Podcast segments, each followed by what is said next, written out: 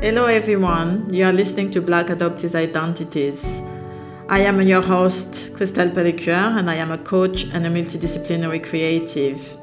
Please join me to explore what identity means for adult adoptees and how they form their identity for their own adoption journey. In this podcast, you will hear a variety of views from adult adoptees about their own experience of adoption and how adoption has impacted them and what lessons they have learned along the way. Please note that the guests have been courageous in sharing their stories, and some of the content and subject matters can be emotionally challenging and distressing for some individuals. Please use your own judgment whether to continue to listen or not, and do look after yourself. And if you are affected by some of the issues discussed, please seek appropriate support and help.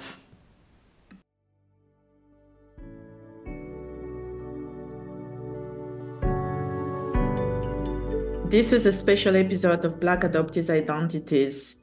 It was recorded to celebrate the end of season one of the podcast and bring back together previous guests from the podcast.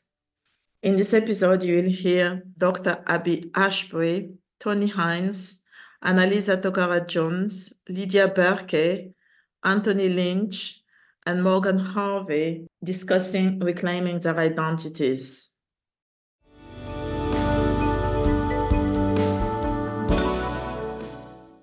Welcome, everybody. Uh, we are on Black Adoptees Identities, uh, and I am Christelle Pellicuer, and I host uh, uh, the podcast um, once a week, generally. Uh, so today it's kind of a special uh, session. So we're doing this live with a live audience, and I am joined today by previous um, guest uh, that has been already on the podcast. So some of you might have already heard about their stories or um, or even know them um, for the, the adoption community. So I'm really excited again to welcome uh, every single one of uh, our guests today and to interact with them once more. So to start, I am going to ask uh, our panelists to introduce themselves. So it's going to be just a brief introduction because you, you can't always go back to the previous podcast and find out in more detail about their own story. So Morgan, I'm going to start with you and ask you to introduce yourself, and then we're going around the room to to ask each one of you to introduce yourself. Sorry, it was giving me trouble unmuting.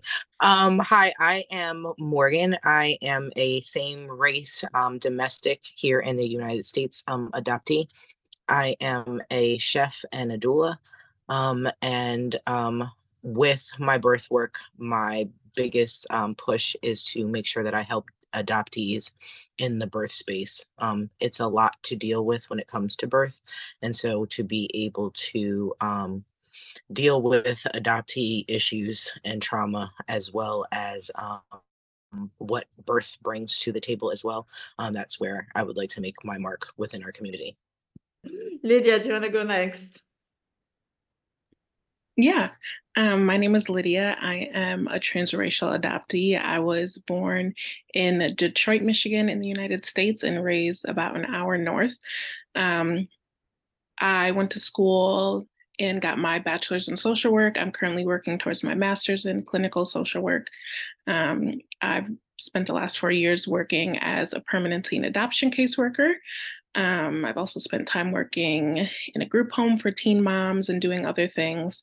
Um, I create content on Instagram, trying to educate adoptive parents, specifically white adoptive parents, um, as well as creating community for adoptees. And then um, I've started doing some work with several agencies and writing um, curriculums and kind of trainings for their caseworkers to be more competent when working with um, foster youth and adoptees. Great. Thank you, Lydia. Anthony, you're next. Hi, everyone. I'm Anthony. I'm 23, and how I kind of describe myself is a mixed non binary adoptee. So I am Jamaican, white, kind of depends what DNA test you do. And I was I, I was born and raised in London and Um, I'm just really passionate about identity and what I sort of call complex identities. So individuals who belong to multiple races, cultures, and families. And I created an organization called In Between Lines, which is all about sort of creating spaces to talk about identity in a bit more of a mature and complex way than it usually is. I also work with Coram, which is a big adoption charity in the UK. Uh, and more recently, I've been working with them on policy. Uh, so looking at how we can embed lived experience into sort of all levels of decision making in both adoption agencies, but also uh, in policy. Thank you for having me. Thank you, Anthony. Um, Tony, you're next. Hi, my name is Tony Hines. I am an interracial adoptee adopted in the United States. I had an open adoption. I was also adopted by same sex couple, a queer identifying couple. And I do work as a training specialist at Center for Adoption Support and Education, where I train prospective parents, adoptive parents, foster parents, talk to adoptees, and seeking to do more work with birth families in and around adoption. I also do research as part of my PhD program studying adoption and within that interracial adoption and the importance of connectedness for Black adoptees. So pleasure to be here in community and to create. And I heard in our pre-intros, uh, Abby was was mentioning rewriting narratives on adoption. Um, and so credit to her for for using that term and seeking myself to try to do that as well. Abby, you're next. So um, I am Abby Hasbury. I am a transracial or interracial adoptees. Tony's trying to, to get me to to adjust my language. Um, uh, adopted in the U.S. Um, to a white family. I was actually adopted in 1971, so one year before the National Association of Black Social Workers put out their statement in the U.S. Um, against transracial adoption, and so because of that, I ended up being the only Black kiddo in my family, although that wasn't their plan originally. Um, I work now as a therapist, working primarily primarily with adult adoptees, working on everything from um, trauma to identity development to just day to day living issues. I am um, educator by trade, was a principal and a teacher for many years before switching over to this kind of therapy, therapeutic work, and have a uh, memoir coming out um, in 2024 called Adopting Privilege, which talks a lot about my story, but also focuses on um, trauma and how we kind of get through the traumas that we face as adoptees and just as people in general, and how we get through that and get to kind of a positive place where we are productive and happy and able to function in a world where normal is not really normal. There's no such thing, but they keep telling us that there is. So I'm happy to be here in this space and um, do share my story a lot on podcasts and workshops and keynotes whenever anyone will listen because in addition to being an adoptee i was also a or i am also a birth mother i had a child as a teenager it was a um, I call myself a victim of birth mother grooming. Um, other people call it adoption coercion, um, but I definitely call it grooming because I was a minor and was um, talked into something that I didn't want to do. So I'm here to share my story and glad to be here. Thank you, Abby. Annalisa, you're next. Hi, I'm Annalisa Toccara Jones. Um, I'm a PhD researcher at the University of Sheffield, and I'm uh, exploring adoptee identity, um, but predominantly public communication, so how we use social media to talk about adoption. Um, and within that, I'm also kind of exploring um, the legacy of colonialism on adoption practices in the UK today, um, purely because I'm sick and tired of hearing about forced adoption. But what about happen? What about adoption that's happening currently? So that's kind of um, a bit about my research. Prior to that, I was the CEO and founder of um, Adoptee Futures, which is now named the Dunbar Project. Um, so I left that uh, organization in July, I think. Um, and I now work um, for We Are Family Adoption as the content and program manager. So I work predominantly with adopters. Um, it's a peer-to-peer adopter community. Um, so a lot of my role is around comms and how um, to kind of yeah curating the content for for the membership that we have at We Are Family. Um, I'm a mixed race adoptee. Um, I identify as black and and uh, mixed race, um, and I was adopted around the age of four. that's a bit about me. Thank you, Annalise, and thank you so much to all of you for joining me today. Um, I am really grateful for your time and for all the wisdom you're going to be sharing with us today. Um, when I put the call out to all of you, I wasn't expected many people to come to this panel, and then I was so excited to see that pretty much everyone who's been on on the podcast were interested in joining to have this live discussion. So I am really, really grateful. And part of the reason I put this on was um, for us to continue this discussion around our adoption journey, giving voices to adoptees, because generally it's always other people who talk about our own story. Um, but also it's to to bring awareness that there's a lot of commonality in our adoption, but at the same time, each one of our stories are unique uh, in itself. So it's really to, to discuss all the different nuances in our stories, but especially in terms of how we develop our own identity. So today, the, the theme that I wanted to explore is around reclaiming our identity. So I want to ask each one of you uh, on the panel what reclaiming our identity or your identity means when you hear that what comes to mind? Tony, can I start with you? Yeah, sure. So when I think of the term reclaiming, I, as an adoptee, first think of what it means for me then to feel disconnected from my identity. And so often as adoptees, as interracial adoptees, as Black adoptees, generally, our difference is the first thing that people recognize about us, our difference from our adoptive families, our difference frequently from our peers in our communities, because our communities are frequently these homogenous, predominantly white spaces where we stick out like a sore thumb, right? And so we don't feel that we really belong to any particular place in the ways that we would really want to. And we don't feel we belong when we go out to the store, in school, then we also frequently don't feel like we belong in our own households, with our own families, with our own siblings. And because of that, we question, you know, okay, who am I then if I don't feel I belong to my family or my outside community? And if I don't feel I belong, then I'm not really able to then claim my identity. So then what goes on with being able to claim identity is then where do we find a sense of belonging in the first place that allows us to feel like we can then claim belonging to a certain place or space or racial identity?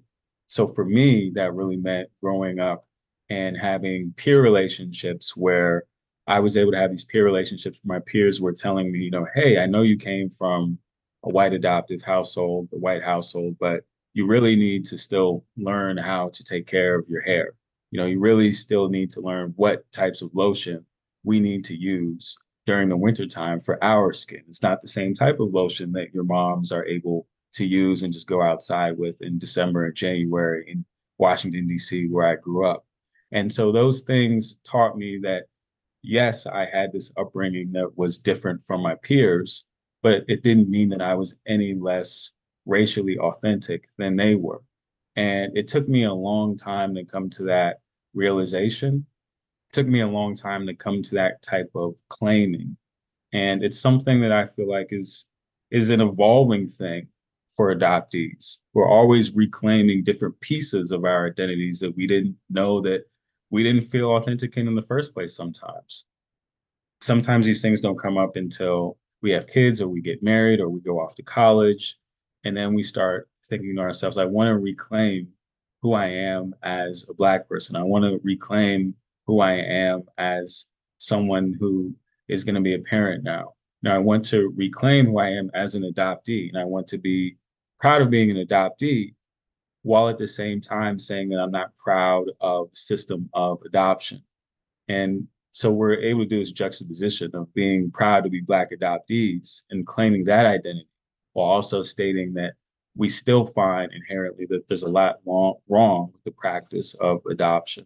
So I think some of those those instances for me, those peer relationships are really important though in reclaiming and claiming uh, my identity. Thank you, Tony. Uh, Annalisa, I'm gonna ask you the same question. What does reclaiming your identity means to you? Um, reclaiming what was stolen from me. Um, I think I spent a lot of my 20s um definitely in massive, massive depression. Um, and so I think for me, like like I'm I'm 36 now. And for me, like a lot of my, I guess, life at the moment is about, okay, how do I experience kind of joy and freedom in my current state? Like, how do I move past like the trauma, the the life that was dealt to me, and kind of, you know, start exploring how to actually be free?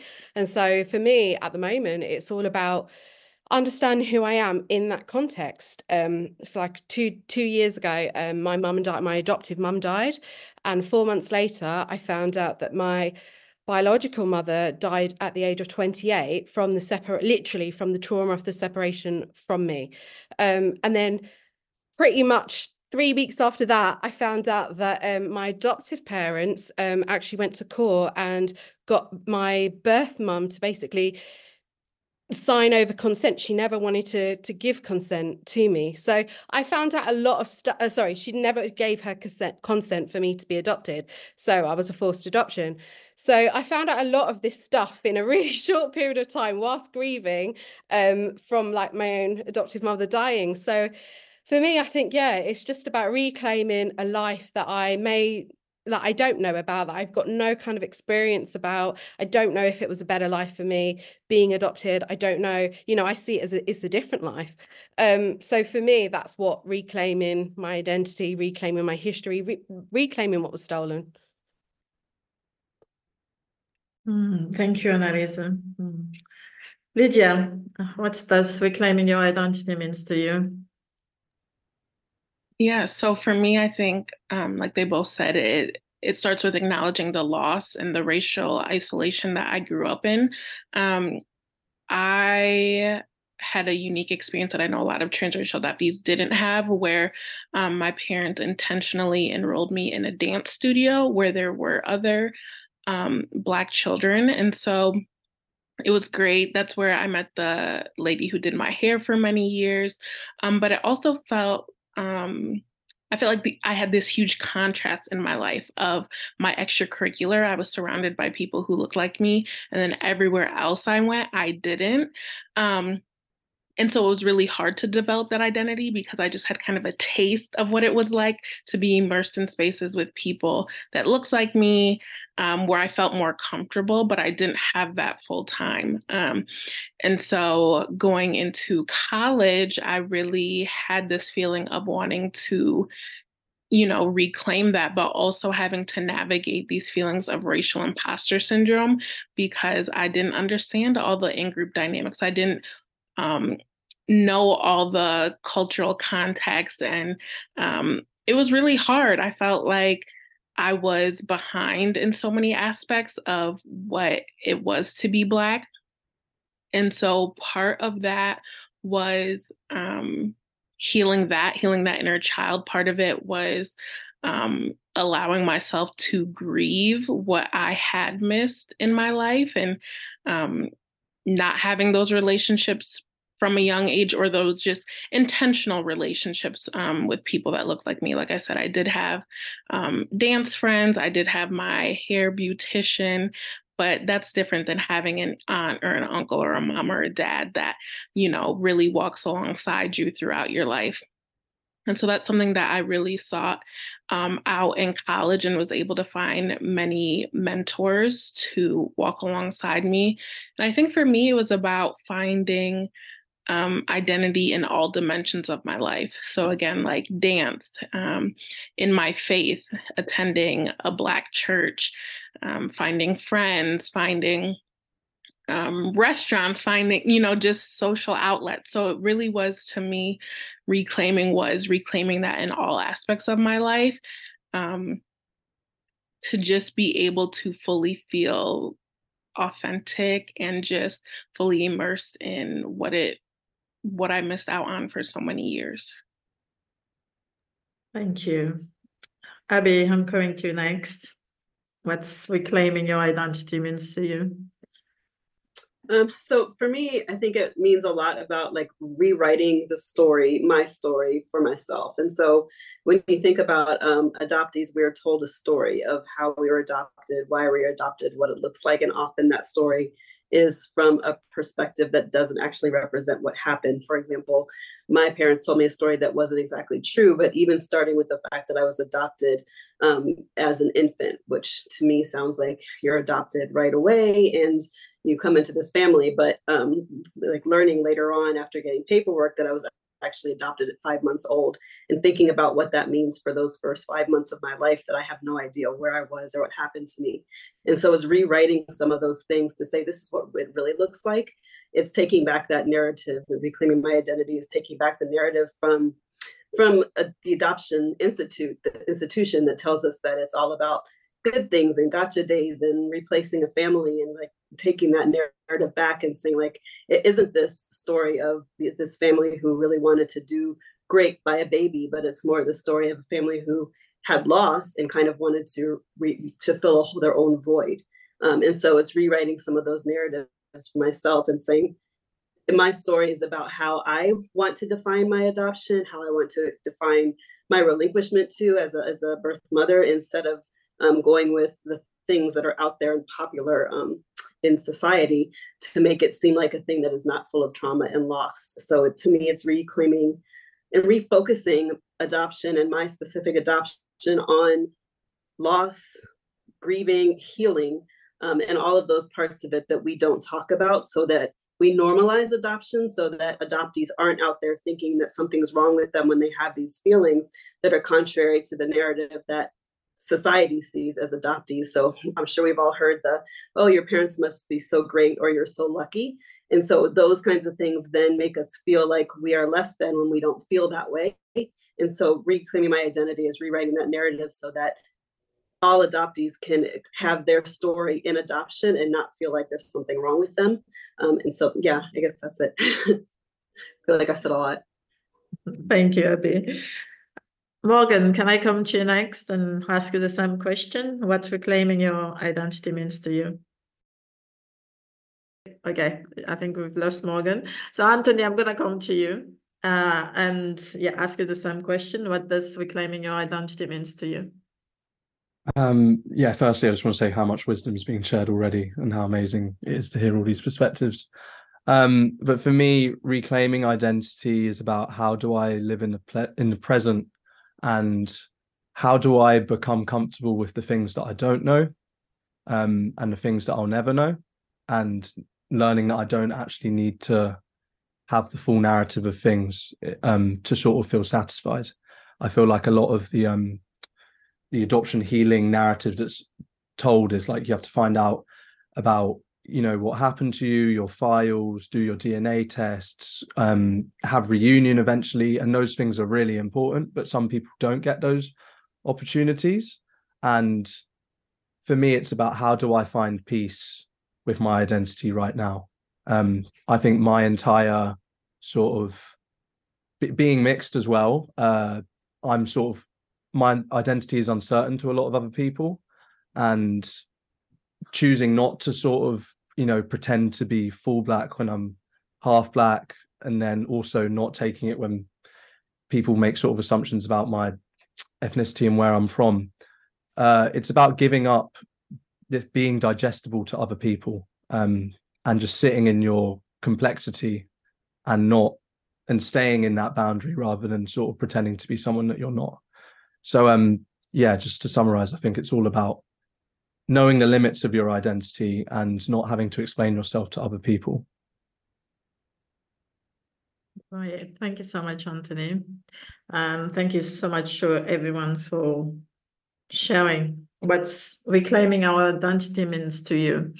So some of you mentioned about peer relationships and um, having uh, finding a way to belong to to our own family, but also having a space where we can be ourselves. I want to ask um, how is you connecting to Black groups or Black community has supported you in your own journey of uh, forming a, a, your identity? And also, if your parents, you would say you've been uh, in a grew up in an environment where your parents were very uh, supportive and teaching you about race and culture, or would you say you would have been more on the other hand of the spectrum where your parents didn't really have any uh, cultural competency and they didn't have any uh, social group that supported you in that uh, cultural identity uh, formation. And I think it's specifically, I'm going to ask first for those of you who's been adopted in the as a transracial adoptee first, and then I will ask the same question to those who's been adopted in the same race family. Um, so I'm going to ask um, Lydia, uh, as a transracial adoptee, how how does your environment uh, helped you uh, informing your identity? Were your parents very encouraging with your cultural identity, or were they more not having much support in that sense?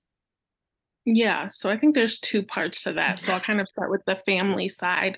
Um, growing up, I always knew I was Black. Um, my parents said the first sentences I was speaking was talking about the differences between my black skin or i always i wanted people to call me brown i didn't like that people call me black because it didn't match my crayons um, so my brown skin and my parents white skin and my older brother's white skin so it wasn't ever anything that was hidden it wasn't ever something that i've been ashamed of or wanted to change um, and my parents always encouraged that within me. Where there was a a lack of communication or education was them explaining to me how being black would impact me outside of my home, right? So like it was something very celebrated. I knew what Kwanzaa was. We listened to black music. Um, like I said, I went to a black dance studio, but I was very taken aback and shocked and did not know how to navigate racism and um, you know all that comes with that because it wasn't something that we talked about but they've always been very supportive um, i know a lot of adoptees transracial adoptees talk about how they feel like their parents are uncomfortable around grown adults that um, share their race. And I never felt that. You know, my mom would sit in the hair salon for hours um, and always appeared to be comfortable. She was fine asking questions and making conversation. The same with my dad at a barbershop or at the dance studio. Um, and so I feel like that really allowed me to step into those spaces and feel comfortable because I feel like a lot of times as adoptees, we're very intuitive and we really feel responsible for our adoptive parents' emotions. And so um, I definitely feel like if my parents were uncomfortable or those were spaces they did not want to be in, I would have felt less comfortable being in those spaces um, as a child. Now, as an adult, um, like I said, in all aspects of my identity, I've really um, stepped into those spaces.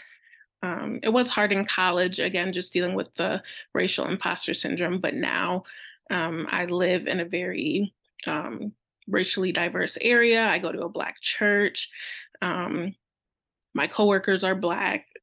So I really feel like I'm in a really comfortable space, in a space where my racial identity is celebrated. Um, but that's also because I'm around people who look like me. So um, it's a really beautiful thing. It's a really healing space. And I'm definitely um, honor my parents for their role in that and allowing me to be curious and um, just always encourage me to explore that um, in all aspects of my life. Mm, thank you. Abby, I'm gonna ask you the same question um, about how important it's been to have a community of Black people around you to form your identity. And in that same sense, did your parents were very encouraging in bringing you in that in those space, but also teaching you about culture and your Blackness and talking about race and identity? Yeah, I think that if Lydia and I had had our parents join, we would have had the perfect experience um, because I had everything opposite. So my parents talked to me a lot about race and what it meant to be a black person growing up in this society and what it would look like and what racism and microaggressions felt like. We talked about those things all the time, but they did not at all bring blackness into my life. So I did not, I went to a predominantly white school, lived in predominantly white neighborhoods. Everything I did was predominantly white until I started to want in middle school to find Black spaces for myself. Um, and I think that that made my mother uncomfortable and more and more uncomfortable as I got older and older. And in high school, um, all my friends were Black, and I chose to stop going to this to the private schools that they had sent me to, where my mom was teaching, and, and started to go to um, the lo- local traditional public schools so that I could be around Black people and have Black friends and date Black guys. And it made my parents definitely uncomfortable and my mom definitely uncomfortable. So much so that um, in high school, she said to me that when she adopted me, she believed in nurture over nature. And that now that I was becoming so Black, she realized she was wrong. And so that message to me was that my mom thought she could kind of love the Black out of me, and that she realized that at some point I was going to go after Black identity and claim my own identity, and it made her uncomfortable. So while they completely prepared me for racism and microaggressions and like having to be better and how to behave and how to like to show up in spaces and what white people were going to think of me if I did it in the US, she did not at all, or they, did not at all um, welcome me actually stepping into that black space. It made them definitely uncomfortable. And part of it, I think, was that they felt like it was a whole part of my life that they could not have access to or part of. And so it felt like a disconnect to them, like they were losing me in some way. Um, but I ended up going on to college and, and changing my major my first my freshman year from psychology to African American studies and joining a black sorority as you can see over my shoulder. So like completely immersing myself in everything black because it was something that they they had not done for me. Yeah, I I love that. Just switching the studies. Uh, Tony, how is it for you? Um, because also you, in your case, you were raised by uh, same gender parents uh, in a white household, and you mentioned about peer relationship helping you a lot in your identity formation. So, what's your experience? Were your your parents very supportive of providing this cultural identity and teaching about race and uh, identity when you grew up, or it was the opposite? My parents were kind of a combo pack, Lydia and Abby, with still some things that they should have done, could have done better, kind of baked into that. So one of my moms has a sister, and my mom was telling me that when I was adopted, her sister, her white sister, said something racist to her. She hasn't to this day told me exactly what that was, or even if it was about my adoption. It's implied that it was in relation to my adoption.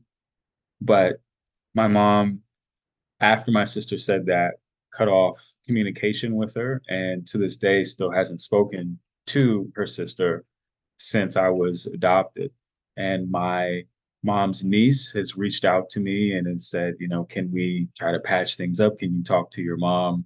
Because my mom is saying that she doesn't have a racist bone in her body. And when I hear that, you know, bells go off my head. And I think, well, okay, maybe this really is true that my mom said. If somebody says they don't have a racist bone in their body, that person pretty much always has multiple organs in their body that are very racist, right? And so uh, that's a conversation I had with my mom, and she still, after I had that conversation, doesn't want to have contact with with her sister, and for the same reason as she said before. And that was just around uh, a year ago now that I had that kind of updated conversation with her after so many years. So very supportive and protective in that way. My mom was always someone who, when I was accused of stealing in the store, falsely accused that she would go up to the store manager and say, This isn't acceptable. We're never coming back here again. You can't treat my son like this.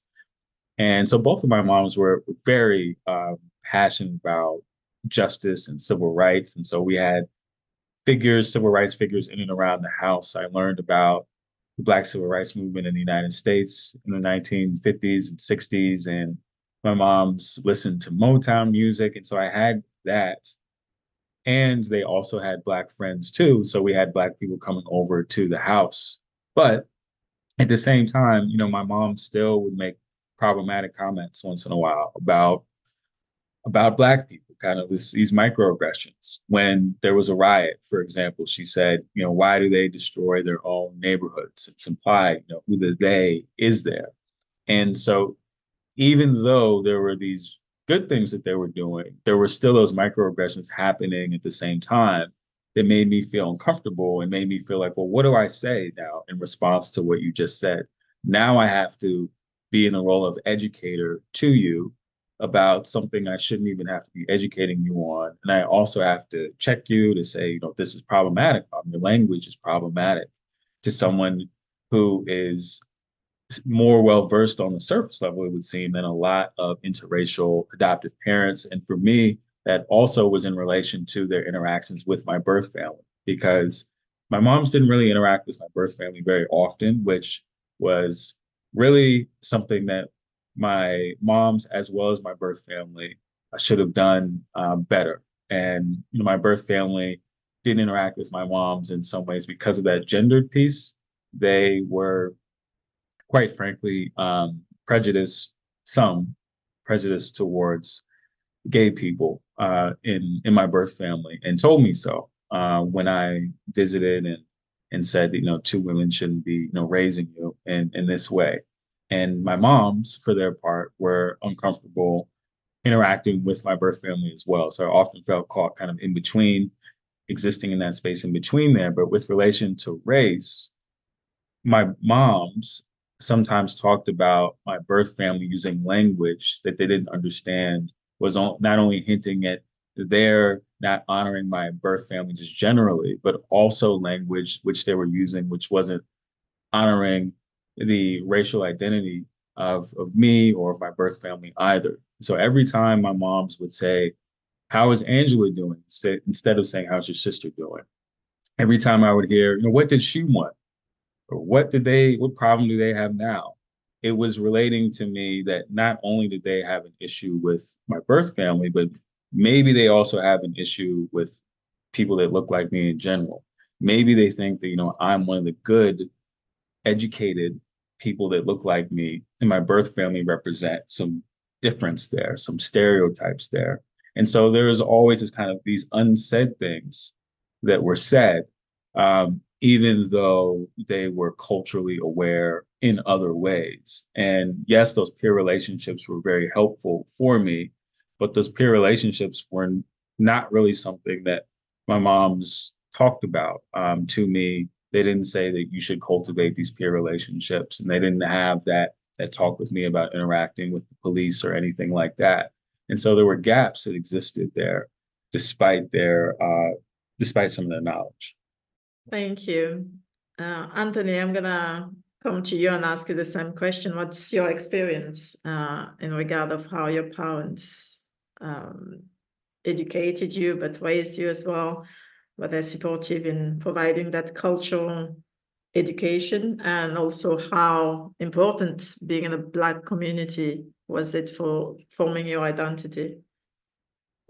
Yeah so for context my adopted family is um, my dad's from montserrat which is caribbean island and my mum's from scotland and they have two biological children and i also have a younger adopted brother that they got from the same foster home and we all look similar. The amount of comments I get about, oh, no wonder you're related, and we're all definitely not, is um, amazing. But um, yeah, so that's my family setup, and then I also grew up in inner city East London, which is extremely diverse. Um, I'd honestly say whiteness is the minority. Um, when I was um, in sort of school, whatever school it was, um, and so I think that that seems perfect uh, at the start, but um, I think that my my mom was the one who was mainly doing the raising, um, and she's white, and so I didn't learn that much about black culture at all.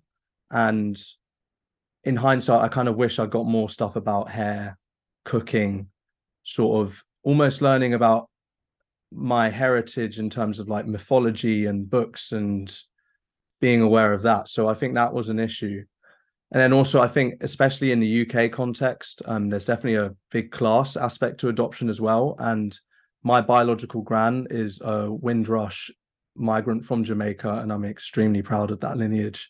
Um, but I think when I was adopted, I was lifted sort of to middle class, and I felt that the presentations of blackness that were kind of being shown to me were overly kind of negative. I was growing up in a council estate, um, which is sort of like state housing, and I don't know if anyone's seen Top Boy, but those was the sort of presentations of blackness that were available to me. So I think that I tried to escape my blackness a lot. I spent a lot of time in white spaces, and um, yeah, it was just hard to explain to people. Um, so I think that was my experience, and yeah, I wish my parents and I wish my dad particularly had taught me a lot more about blackness, not just in a explicit way because I know the history, um, I know how black what Black history was like in the UK and also the US context, but more sort of embodied um, blackness. So whenever I go to, you know, a, a wedding on my dad's side of the family, like would I know the dances? Would I know how to fit in there? Would I know what fruit this is, what food this is, um, whenever I go visit my aunties and they've got stuff on the table.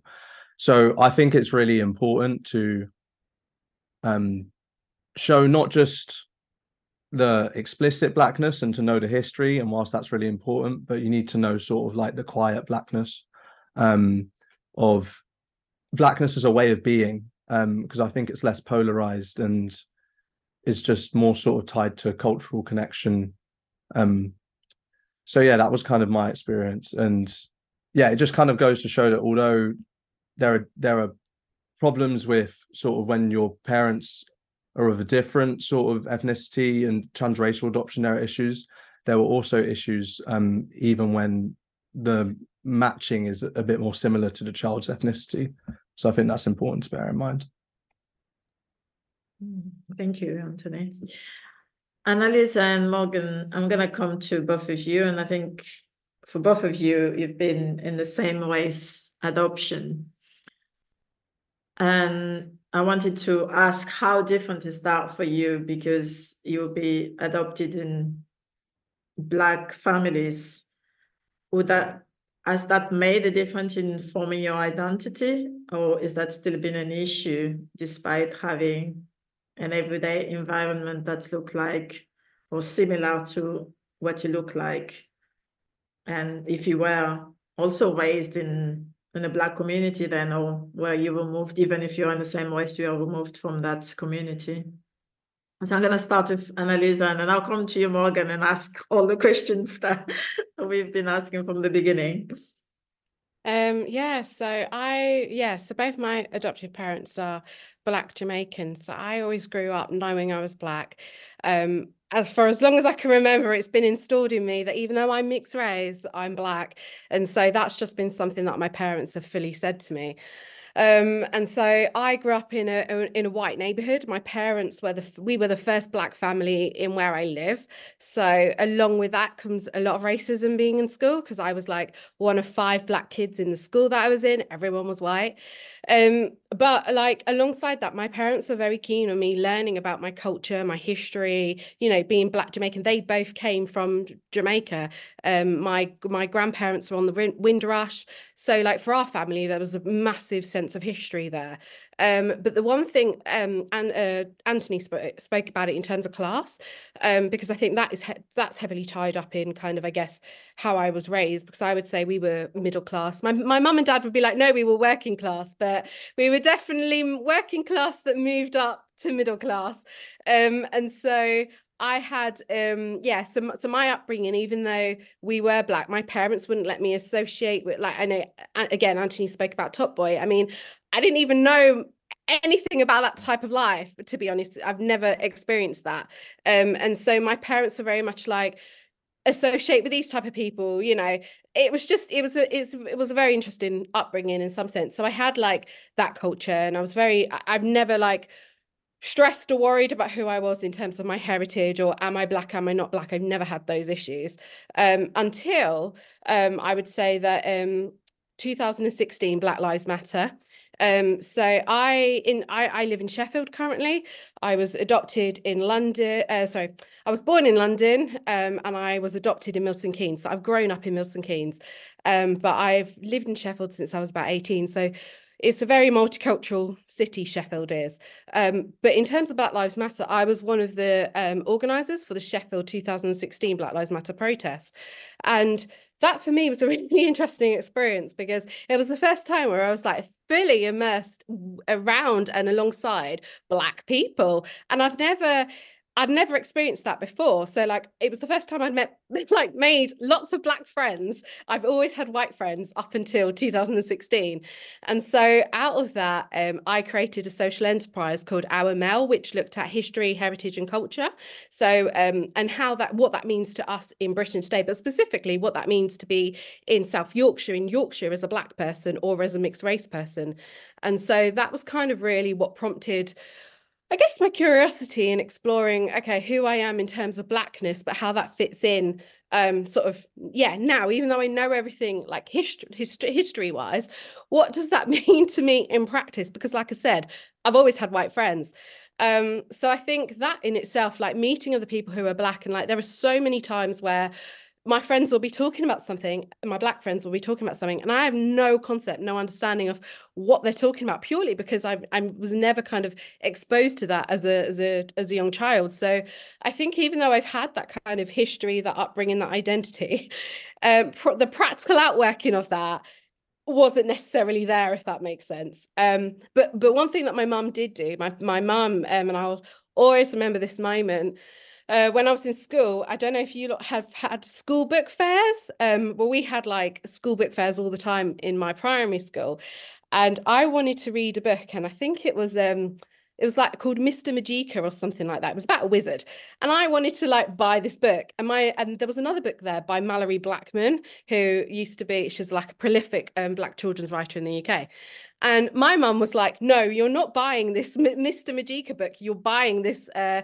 Malorie Blackman book. And I was really upset because I was like, I don't want to buy that book. And and I and I bought it. And obviously, like Malorie Blackman writes about black children. And so my mum was just so like, um like she she even marched into my school classroom once because we were talking about we were learning about um Florence Nightingale. And my mum was like no no you need to learn about Mary Seacole. So she marched into my school classroom and got the teachers to do that. So I think a lot of my kind of fight and my passion has actually come from my my my mum my adoptive mum. Um but yeah so I've had a really interesting experience in in in also the sense that I also don't relate to mixed ra- other mixed race people. Um so that's been something that I've really been intrigued by over the last couple of years because a lot of my mixed race friends will have questions or curiosities or kind of issues around them being mixed race and I'm like well I I don't experience that.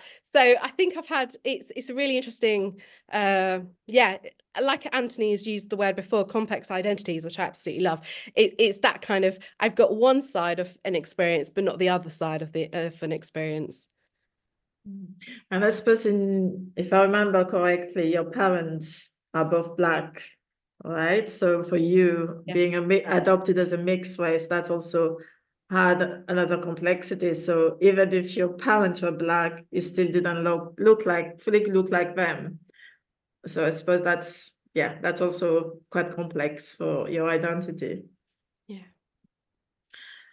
Morgan, I'm gonna come to you. So I'm gonna ask you the first question, and if you could just we um, tell us about what reclaiming your identity means to you, and then tell us what uh, your experience is about being raised in the same race household, and if that has helped with your identity formation. Um, reclaiming my um identity has a lot to do with truth. Um, I think um I've known my entire life that I was adopted, but um, I think my biggest fear growing up was that I was a secret. Um, and besides that, um, I would always get the question of, What are you? In the sense of my racial identity. And because I had no background, um, I had a closed adoption in the 80s, um, it was not something that I could fully answer. Um, and so I would, you know, have problems doing classroom assignments where, you know, you had to um, do your family tree or you know like i said having you know being on the bus and someone's like you know you look like you're this what are you and so i would literally just start making up stuff just to be able to have an answer for people. Um, and so i think reclaiming my identity really has to do with truth um, and being my authentic self and knowing exactly what that is from root to to fruit. Um and i was that's that's really what it is for me.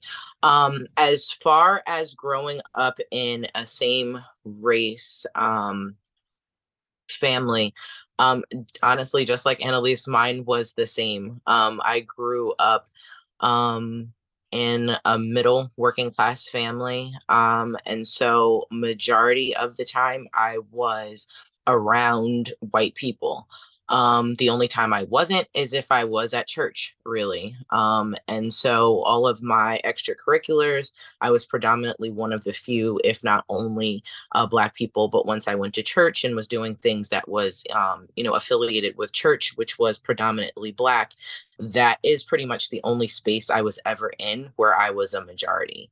Um, my parents my mother's from the south my dad is from um, the caribbean so i got two different um, perspectives as far as growing up and principles because um, you know they, they most definitely are different um, but race really wasn't much of a conversation except for knowing who i was maybe having conversations um as um, Abby was saying, you know, as far as, you know, what to do in school or how to deal with, you know, certain microaggressions, you know, why you can't do X, Y, and Z, but, you know, maybe, you know, Jenny can, you know, those kind of conversations. So we would have those, but um, I wouldn't say I was completely immersed um, in the culture. My freshman year, um, I attended Oberlin College, um, and I chose to live in the African Heritage House specifically because I wanted to feel closer to the community.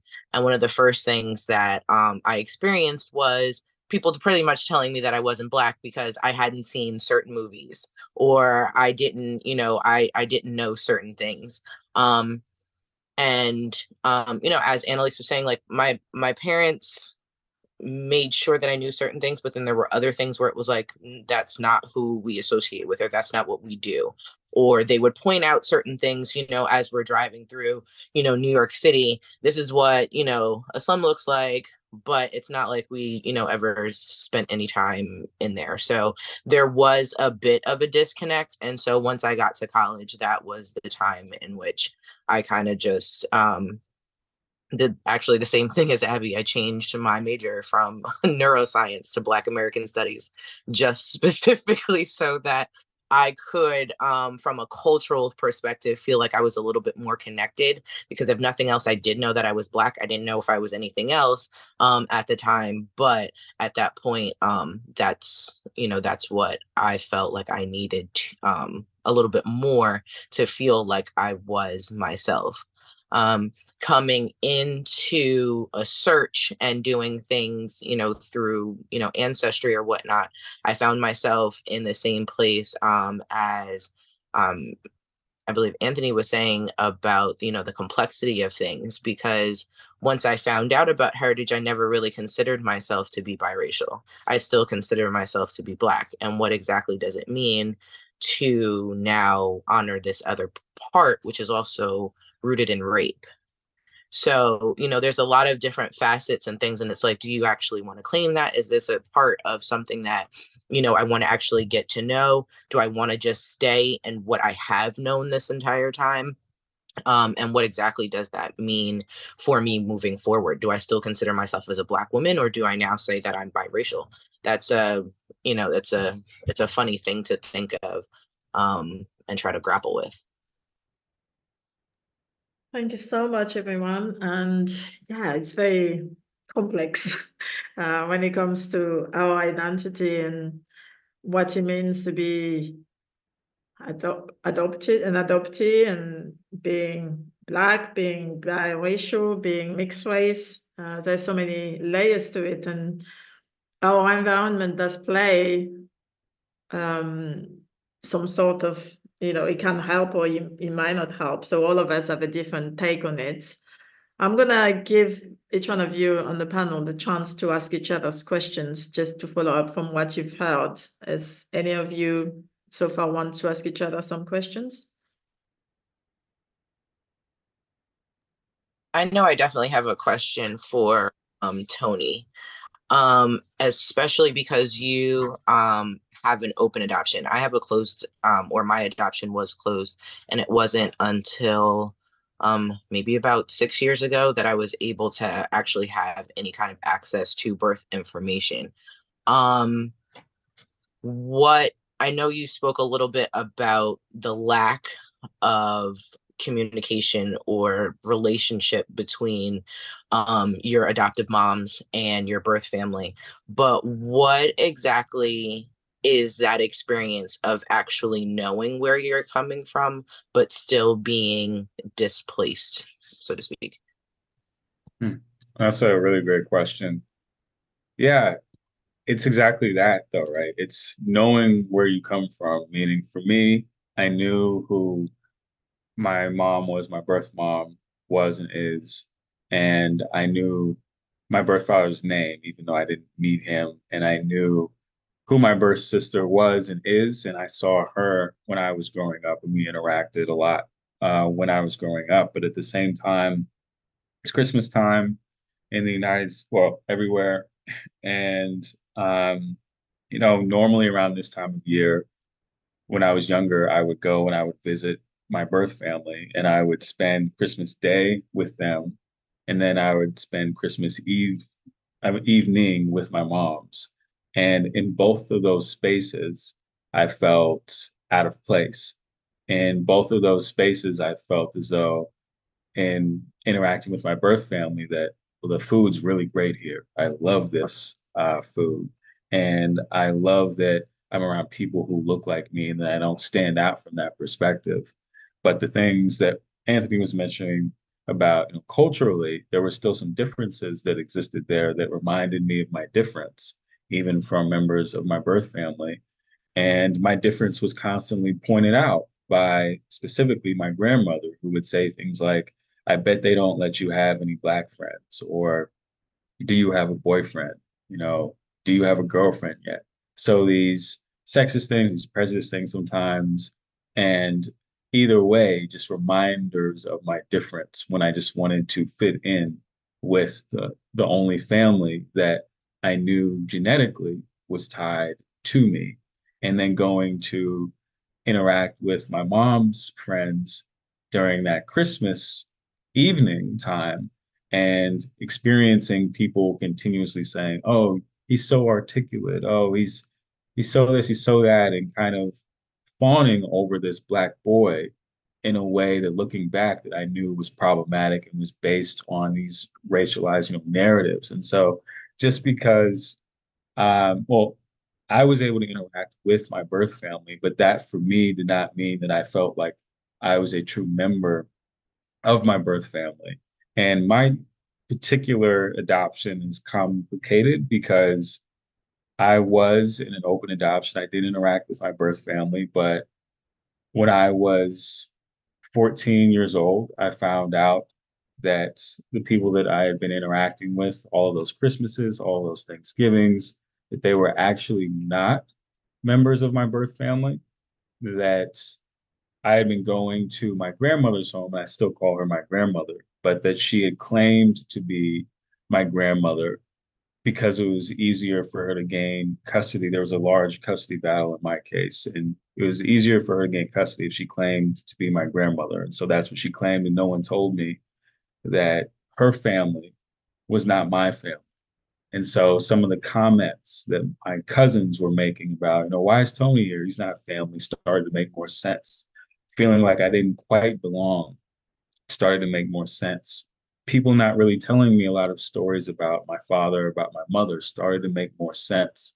And my birth sister is my birth sister, and she was someone I interacted with there.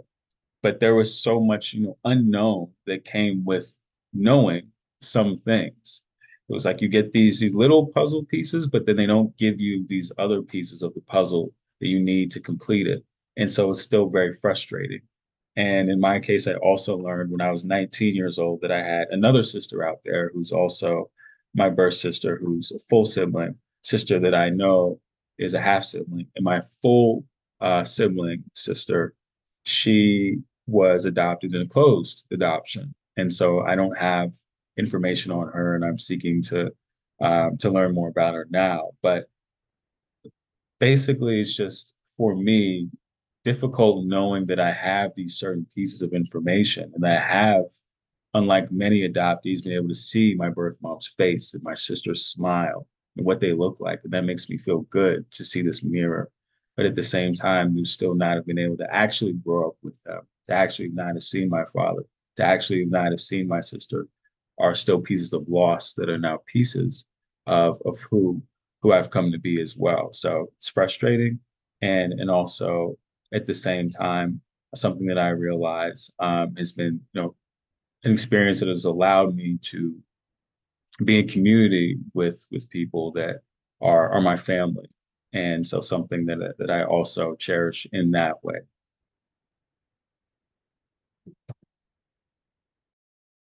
Annalisa, I just wanted to ask, how have you made peace with that, Tony? Because that sounds quite a lot there. So I'm just really intrigued. How have you made peace with like with all of that? yeah, and I think you know making peace, and I I like that phrase, and um, I heard Anthony you mention that earlier. I don't feel that I have made peace with that, and I think that's okay. You know, I think that I'm evolving. We're all we're all evolving, and I'm not to sit here and say that I am broken up about it kind of every single night, and I think about it every single night um, because I don't. But at the same time, I don't feel that that I'm at peace, and and I don't feel that I should be. You know, I don't feel that being separated from your family is something that you should have to be asked. You know, come to peace with. Um, you can have peace in your life without coming to peace over certain things in your life that shouldn't have been in the first place, right? None of us should have been separated from our families in the first place. And in my case, there's complexity even after you know separation and action with birth family and not being birth family. And so it's it's frustrating. Um, but at the same time, my family as an adoptee, I have chosen family. And that's something that we talk about all the time as adoptees my best friend is my brother. You know, my friends are, are my family. And I'm able to, to claim them as that. And it's not about filling this void or this hole for me. It's about wanting to be in community with people who recognize all of who I am in ways that are, when you take the good and the bad, unproblematic, um, and that are reinforcing who I am and also helping me evolve at the same time and that doesn't give me a sense of peace around that initial separation, grief, and loss, or those missing puzzle pieces.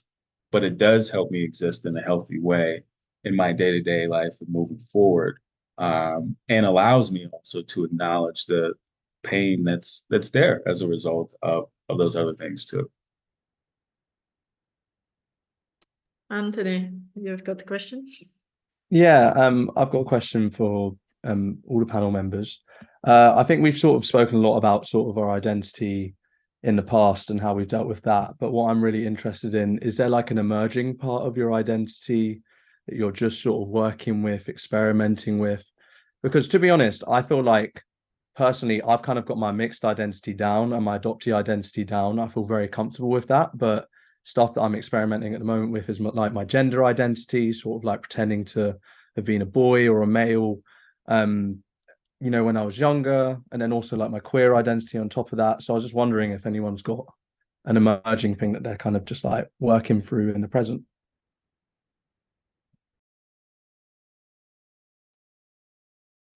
I'll answer. So um, I think that I've had identities emerge my entire life and thinking about so um, as a child we lived overseas um, in in Egypt and we always went to schools where my parents um, taught where my mom taught.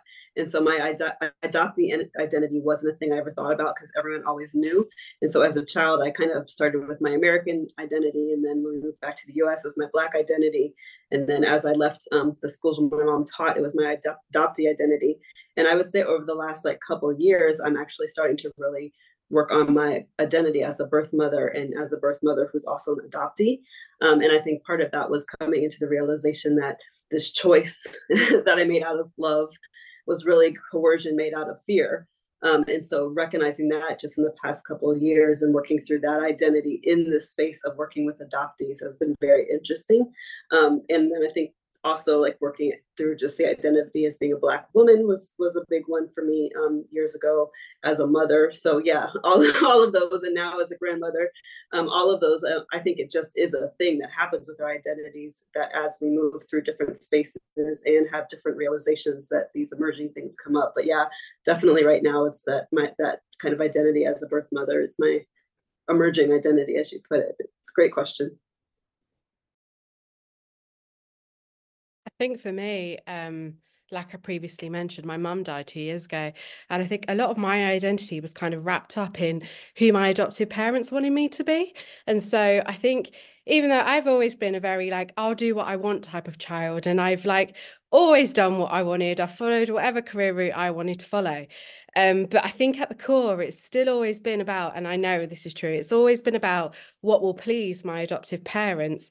Um, and so when my mum died, it was the first time where I was like, shit, I'm alone because like I literally, when my mum died, I lost my entire family because I've never had a great relationship with like my extended family. Um, my dad, my adopted dad and I, we're, we're not close. We're, we're, we've always just got issues. I've got a sister who's also adopted. Um, and that in itself causes its own complications. Um and so i it really when my mum died it really forced me to kind of like stand on my own two feet and be like okay who am i now? Who am i when i don't have any links like at all to family? Like who am i?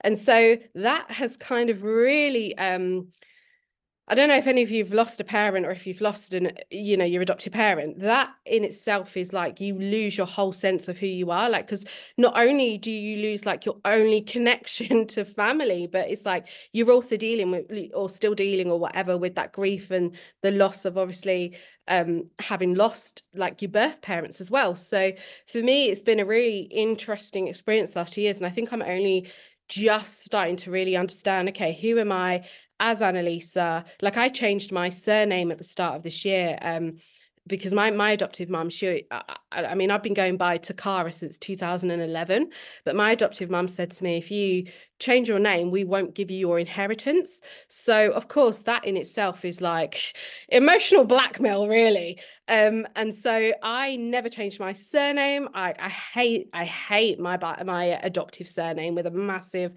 passion.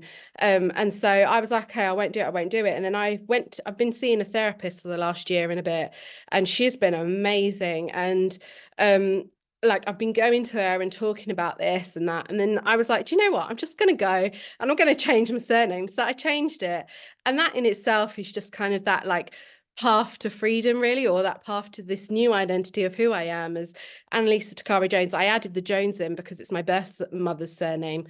Um, and Toccara is just if any of you've watched the uh, America's Next Top Model with Toccara Jones that's literally where the surname comes from no relation to me whatsoever but I was like I like that. I'm gonna stick it in as my surname.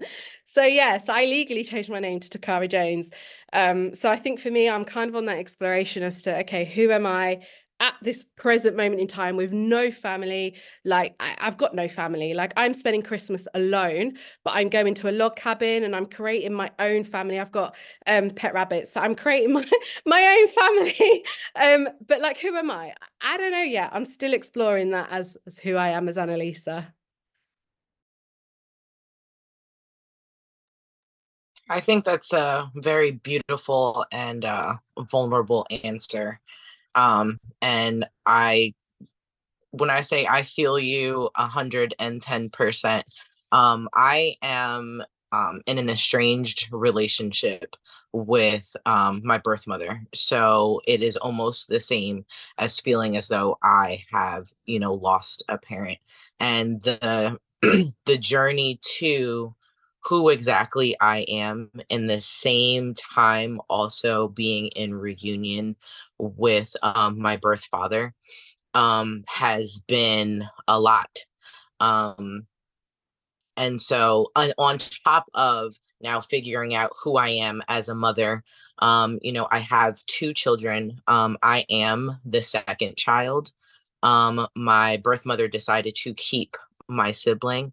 Um, and so when I was pregnant with um, my youngest son, I was scared that I could not be enough, or what kind of mother was I going to be, or was I going to get to, you know, possibly a place where I was like, I can't do this either. And so now I too am relinquishing a child. So it had a lot to do with my own identity. What exactly does this mean for me? Because now I'm in another path um, and that hurt also because I couldn't go to my mom and have these conversations. Um, for both pregnancies, we did not have any kind of conversations, and so I kind of dealt with them alone. And so, um, you know, once like life really started lifing, I was realizing that I'm on my own and I have to figure this out. Um, and so, what exactly does that mean? Learning how to really trust my gut and the very things that I knew from the beginning, or as a child that I was feeling that I was told wasn't right, or, you know, that I was the the phrase was i don't know where you got that from or you you didn't get that from you surely didn't get that from me or from us. Those kind of things those separatist things that really just made me feel at the end of the day that i was different still and not a part of. It's real now trying to be able to tap into that and trust that and now also then be able to translate that to my 13 year old son who was dealing with the same exact thing when it comes to self esteem and being able to trust himself and love who he is regardless of whether or not people are accepting of him or understanding him around him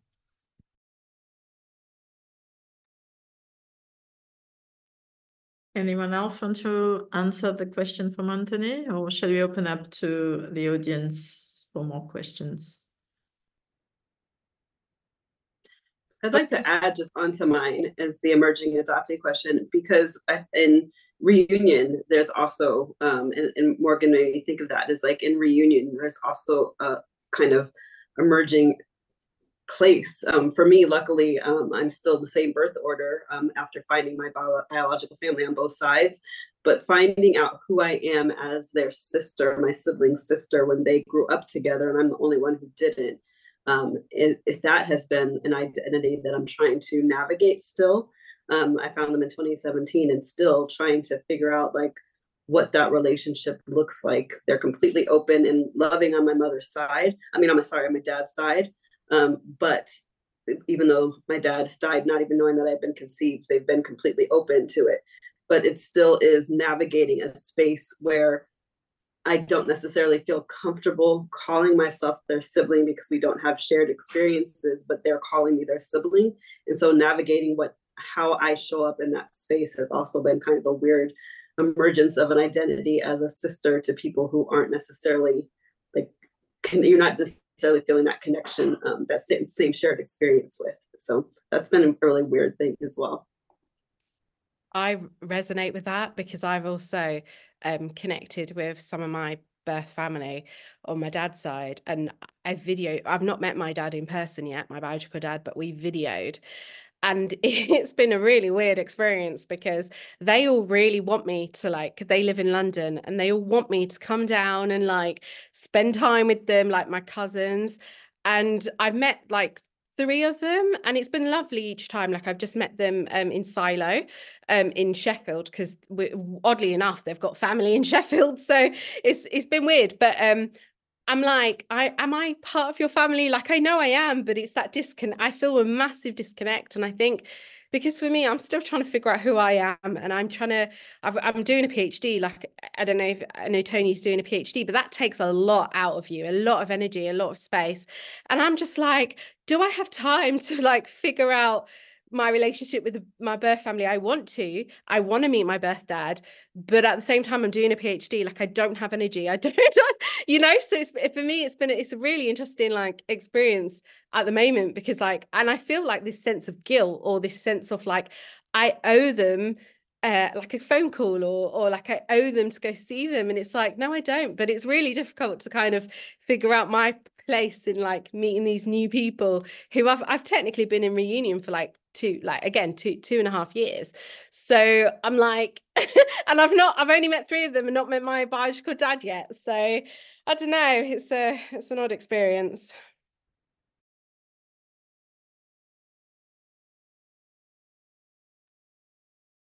Does any of you have any more questions for the other panel member? We haven't got any question from the chat, so we can carry on asking question or I can ask question if you haven't got any.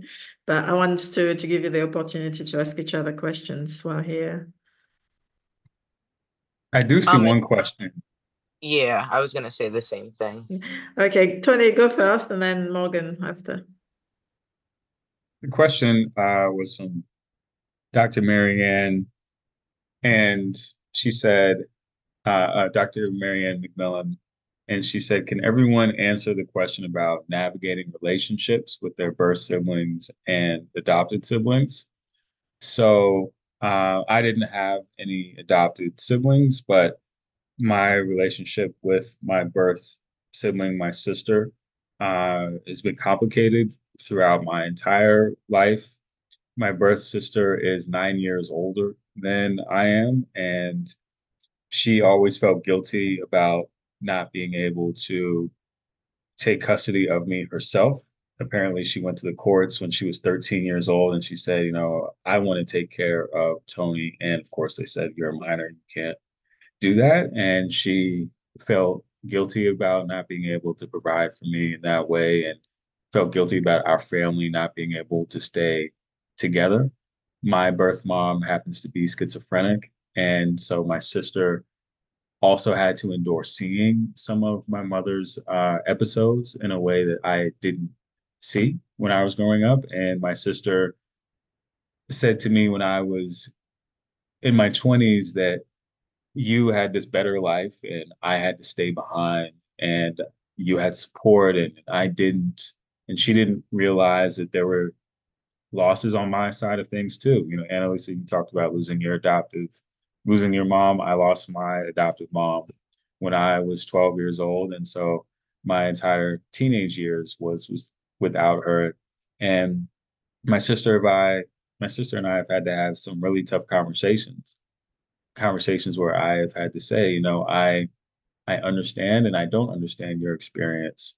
And at the same time, it's important that you understand and try to understand my experience and that we both are victims of this system, that we both were separated from each other, but that we have an opportunity now to really engage in a way with each other in ways that we weren't able to before.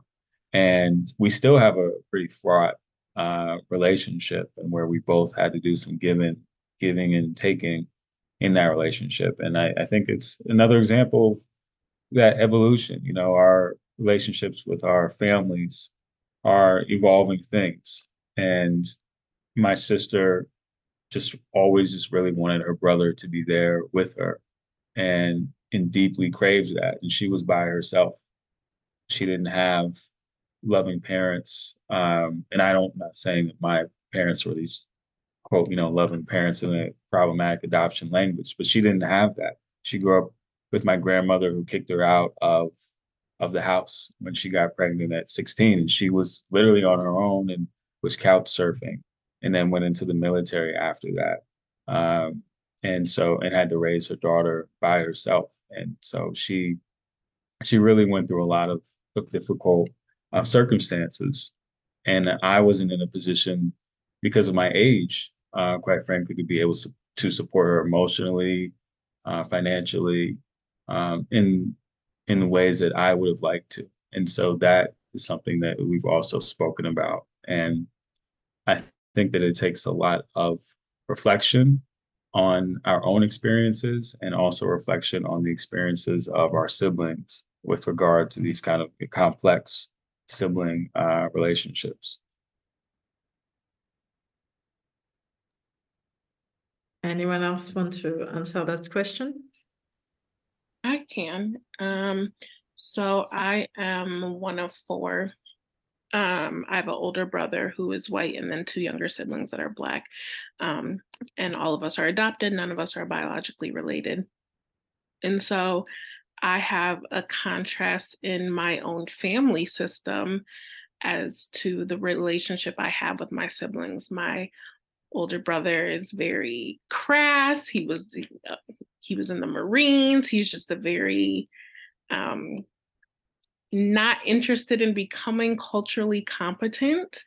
Um, and so obviously there's a strained relationship there because I feel like he does not respect um, my siblings and I in our full existence, or really anyone of any marginalized group.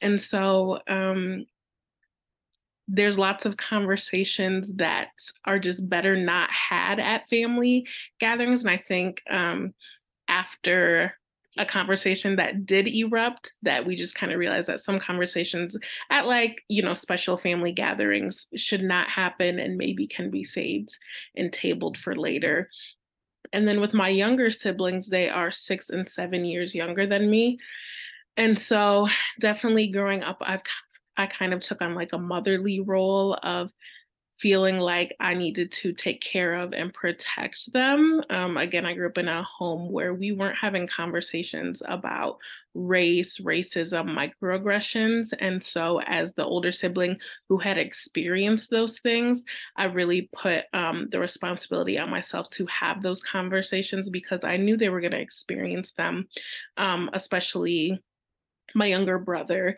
as a black male, my younger sister as well. But um, I think um, being lighter skin, I even from a younger age saw um, how colorism and texturism and featureism, how those things impacted her differently than her two dark skinned siblings.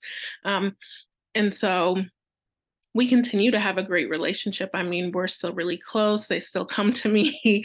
um, for advice and you know just whatever but um it's still hard because i think sometimes i'm not the fun sister all the time. I think i'm very um i want the best for them. I love them and i do give them a sense of nurturance but i also am like you can't present yourself in the same way as your white friends and as you know older teenagers, young 20 year olds, that's really hard, right? They want to be out doing the fun things. And I have to be really honest with them about how that will impact them differently than their white friends. Um, and then I have made contact with one of my birth siblings, and he did not know I existed. I reached out to him on Facebook. And so um, it was definitely a process because not only is he processing that he has a sister that he didn't know about because um, he was nine or 10 years old when I was born. So I think he was recalling a lot of the memories of that time as to why he doesn't remember his mom being pregnant and placing a child. Um, and he has an estranged relationship from our birth mother. And so he um, isn't in a place to have any conversations regarding our mother or his child rearing years. And so it's really um, we love each other you know he always says like i you know i want to make up for lost time or anything like that but i think it is hard to maintain a relationship with someone that you know you have a biological connection to but they're essentially a stranger and how do we get to know each other? How do we catch up on um, lost time? And again if him not um, wanting to really talk about his life outside of you know what he's doing presently um, there's definitely just a barrier there. And I feel like he is very closed off and reserved to me at times. So it's hard. And um, as much as it is for me to navigate and just, um, you know, he's trying to be patient with me, I also have to be that for him and um, know that he's also navigating um, the lies and the secrets that were um, that he was told in regards to me um, or in that time in his family's life. Thank you, Lydia. Um, I hear the word lies and secret coming back quite a lot, and I think that's also come back to a lot of the the the podcast on the podcast we discussed that a lot. Um, and I, I wish you could talk about it, but we, we are running out of time and we still got the one question in the chat. So I, I want to acknowledge uh, the question in the chat. And it's um, any tips on being okay with not people pleasing and embracing one's feeling, uh, not changing behavior to fit in or be accepted. I feel like I've had to be people pleaser growing up as a mixed race adoptee to a single white mother I'm 34 and I am struggling around this. Anyone of, you on the panel would like to share their, how to, to deal with that, the, the people pleasing and any emotions that might be linked to growing up as a, an adoptee? Um, I know when I was 34, that was definitely a big thing. Um, I'm still at 38 dealing with that, but um, I'm definitely um, in a better place um i think the the biggest tip or the biggest thing that you can do in working on the people pleasing is really working on yourself. Um and it's your own self-worth and knowing um that you are enough and you are um you are your own vibe just like you, know we've always we grew up hearing that you know i'm not everyone's cup of tea. Um actually embrace that um because those who like what's in your cup are going to stick around um and those are your people. Um those who don't that is actually their problem and once you stop taking things personally which is i think something that we do a lot we internalize other people's um reactions or um or even assumptions about us and we take a lot of these things personally rather than looking at what is this telling me about them rather than what are they saying um, or, or what is this saying about me. Um, my therapist is very very big on I, and i'm big on um, um on therapy um, when it comes to processing adoption trauma and identity issues. Um, he always says to me, like, when it comes to boundaries, it a lot of that people pleasing has to do with boundaries and our lack of knowing how to set healthy boundaries or not even being able to set them at all. And so he says these boundaries are like a windshield for you. And people are constantly going to be throwing stuff. That's just the way that life is. And the windshield, as that boundary, it's either going to stick or it's not if and what that the question for you is what is this is what is what is being said or what is being asked of me something true or something that I need to give. If it is or something that I need to take in, then roll down the window and let it come through. If it's not, it's not something that you identify with, you know that it's you know not something that is indicative of who you are, then let the wiper go and keep it moving. Um and the more that you get to love yourself and feel like you are enough, um, the less you feel like you have to give of yourself so that you feel like you are um, wanted or connected. In actuality, what you are doing is attracting people into your space rather than you trying to fit into other spaces. Thank you, Morgan. Anthony, you've got your hands up. Yeah, uh, I want to echo everything that Morgan said. Um, so important to value yourself. Um, and just to give some sort of specific resources and practices, I've really found sort of positive affirmations really helpful. Um, just putting them on sort of whilst you're getting ready, brushing your teeth, that kind of thing is really useful. And specifically for boundaries, because that was a huge problem for me. Um, Set Boundaries, Find Peace by Nedra Glover Tawwab, um, who's a black um, therapist um, was just game changing in terms of like just being able to articulate your own worth and boundaries and not making your expectation and needs negotiable. Um, I totally recommend that book for anyone, um, adoptee or not, who is working on their boundaries and people pleasing. Thank you. Uh, Annalisa? Yeah, just to say, like boundaries has been a massive thing of mine that I'm like really kind of trying to work on recently. And I think it also relates in some sense to the question before about um like relationships with adopted uh, siblings. Um, because one of my like the only person who ever can really push my button and get to me is my sister, my adopted sister. And I have really, we have a very tricky relationship. Um, and I've got eight eight nieces, um, sorry, six nieces, two nephews. Um, and I've always wanted kids. And so, um, one thing that I've really had to start doing just for my own sanity is to kind of put a boundary between me and my sister, which also means a boundary between me and my my nephews and, and my nieces, unfortunately.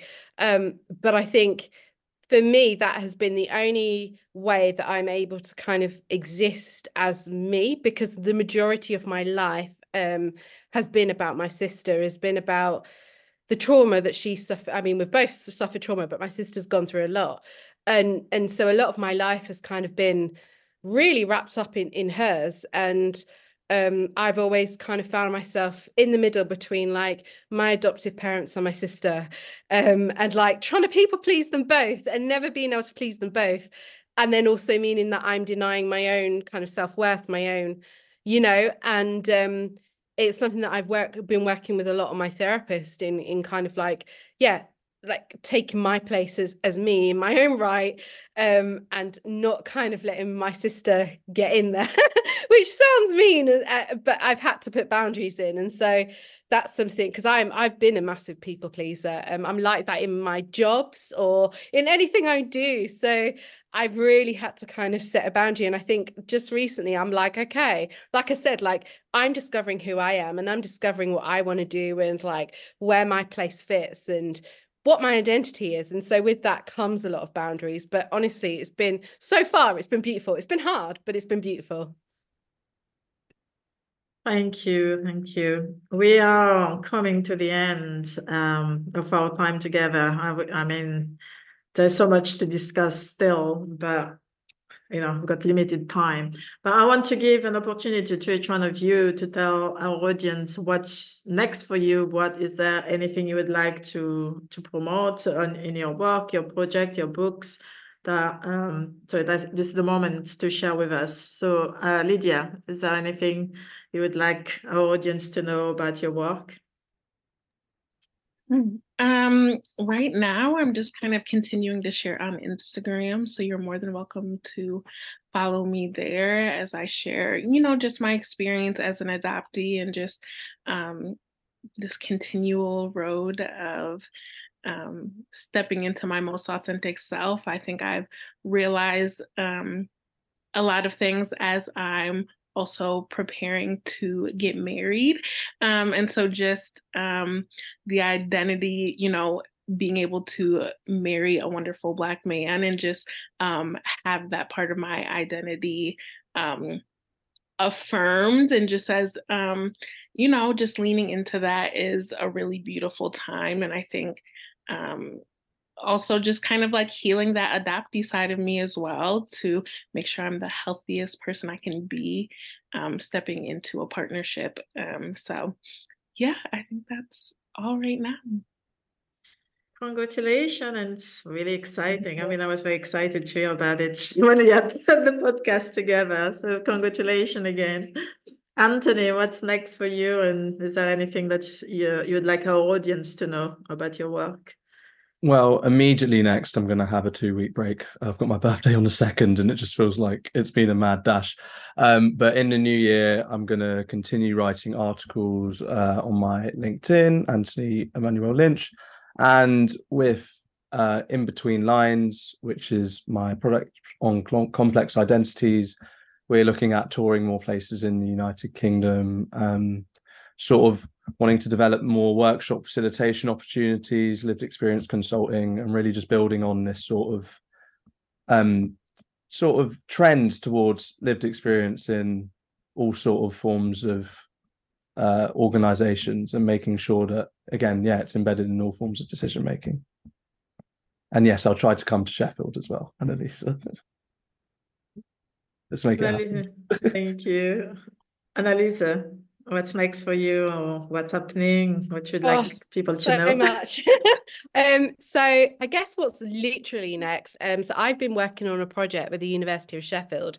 Um, it's an educational project. Um, and it's a platform that is about transracial adoption, but it's providing tools and resources to uh, transracially adopted, par- uh, sorry, parents of transracially adopted children.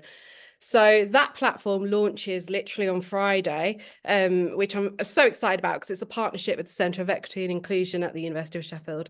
Um, so there's that.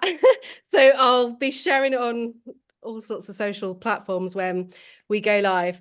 Um, and then also my own PhD research, I'm hoping to start recruiting. So basically, I'm looking for, and unfortunately, isn't based in the UK, but I'm looking for any adoptee who kind of engages with social media on adoption. So whether that is you talk about your adoption experience or you just kind of watch the conversations on socials. So I will be recruiting people for that because I need data basically for my research. Um, and then the third thing is um, I've been working on a book for the last two years, which explores the global adoption system as a whole. Um, so, looking at lots of the topics that we're spoken about here, looking at human trafficking, uh, child trafficking, um, kind of the profit and supply in adoption, also centering on kind of adoption practice in the UK. So, that book fingers crossed will be coming out soon so uh basically i need promotion with that as well so um i will be sharing everything when everything kind of all goes live but yeah that's it for me Great, amazing. Abby, what would you like to share on, on your future work or any work happening at the moment? So um, I will be keynoting at Untangling Roots, um, the upcoming um, uh, conference that is adoptees and other um, DNA discoveries and NPE. So it's a, a combination of our communities, donor conceived community as well um, in April. And then I will, my memoir will be coming out um, in 2024. And so it's called Adopting Privilege. And that will be coming out in 2024. So hoping to kind of get that more out there and just doing uh, I have a lot more speaking coming up with the goal of getting on the big TED Talk stage um, in the next two years is my my goal. So pray for that for me. Um, um, but yeah, that's that's and just connecting with anyone um, adoptees who are um, looking for therapists specifically in Texas right now. Um, just growing that practice as well. Hey, amazing! Thank you, Tony. What's happening for you? What do you want to share with us?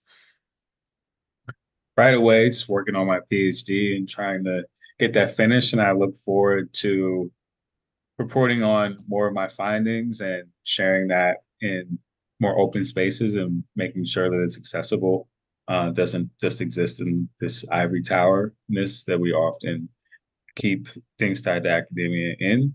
And aside from that, continuing my work at the Center for Adoption Support and Education as a training specialist, so anyone who wants to learn more about what that organization does, it's an organization that's basically half mental health organization, providing therapeutic services for adoption, uh, kinship families, and half education, providing training offerings for anyone looking to learn more about adoption. Um, I also do something called uh, the Adoptee Author Series, which I've started there. And so, well, it sounds like a few new authors will be on that author series if if they would like to be from this panel and so looking forward uh, to some more to more authors in, in the next year and uh, anyone who wants to learn more about my life from a personal perspective can check out uh, my book it's a memoir called the son with two moms and you can find it just by typing my name into Amazon. And so, yeah, just wanted to thank everyone though, and and you for for being with us and asking us to be community here. Thank you. And Morgan, you, do you have anything to share with us about your current work or future work? Um, yes, I um am currently looking to expand um even more my support specifically for doulas. Um, I mean, for adoptees in the doula space. Um, so that's what I'll be doing. Um, I do host um, a female uh, entrepreneurship podcast um, which empowers um, and inspires um, current entrepreneurs as well as future entrepreneurs. So if any of you um, ladies would like to be able to join um, at any point in time, I'll make sure that the timing hopefully is not too far off. Um, but to be able to, you know, promote your books, um, promote your businesses and what you guys are doing, um, and to share awareness um, as well as empower and encourage, I would love to have you. Um, with that being said, that does not exclude you, um, Tony and Anthony, from um, being a part of the podcast as well. We actually have at the end of every month um, a great segment called He Said, She Said, where we love to have um, both male and female perspectives um, on all types on all types of uh, topics. So, you know, would love to definitely have you guys as well. And then obviously you can, you know, shamelessly plug what you guys are doing as well. I am looking to start a blog this year as I am am new to sharing my um, adoption journey and experience. Um, and so that um, I feel like is a part of my healing journey with this. Um, but also hopefully um, it will be able to help other adoptees, um, but more importantly, perspective or current adoptive parents, so that they can have a different kind of insight from, you know, our standpoint and and lived experiences um, so that they can be better parents thank you so much. There's oh, you you're all doing so much in that adoption space then that is really amazing to hear. Um, and i also want to to invite you all to just send me any update any event that you're involved so i can also support and promote that on my platform. So every time if you have an event coming up of your book coming up, please do let me know and I will support and, and share with um, the community. So we, we are coming to the end. We already over the time that were allocated. Uh, so for me, I am posing as well for the holiday. So this is the reason we're having this live um, session today because I'm stopping the, the podcast for a few weeks. We've got another session on Wednesday uh, with the rest of the podcast guest that came um, on, on my podcast previously. So I also would like to invite you to join us on Wednesday if you are available. Um, and I will be resuming season two of the podcast in the new year. So if there's any Black adoptees that would like to join us on that journey, please do contact me on um, Instagram and uh, Black Adoptees identities. I am also working on putting a retreat in the new year, um, one in Portugal and one in Morocco, and probably another one in Senegal in 2024 if everything happened um, and there is a demand for it. So um, do reach out if you are interested to be in the space with other Black women adoptees, um, and it will be a great opportunity to continue this conversation, to learn about each other, and then build the community uh, on a face-to-face basis. And I'll be joined, I think um, Stephanie is, is, here with us today, um, but we'll talk a bit more on Wednesday about the retreat when Stephanie um, is also on the panel. So thank you very much, everyone, and thank you so much for your time. It's it's really appreciated, and thank you very much to everyone who's joined in the audience. Uh, it's it's been a really good uh, conversation, and do keep in touch, everyone, uh, either on online or, if, or hopefully one day face to face. I hope we can meet face to face at some point in our lives. So Thank you so much. Um, I don't know if anyone have one last things to say before we part our ways. So any any last words from any one of you?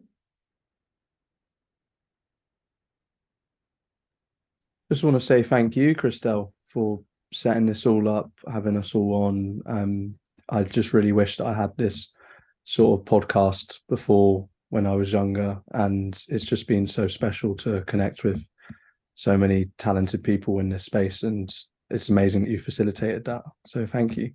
Mm, thank you very much.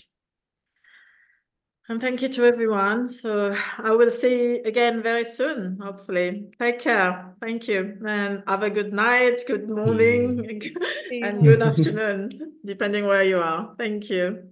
Bye. Thank you, everyone. Thank you.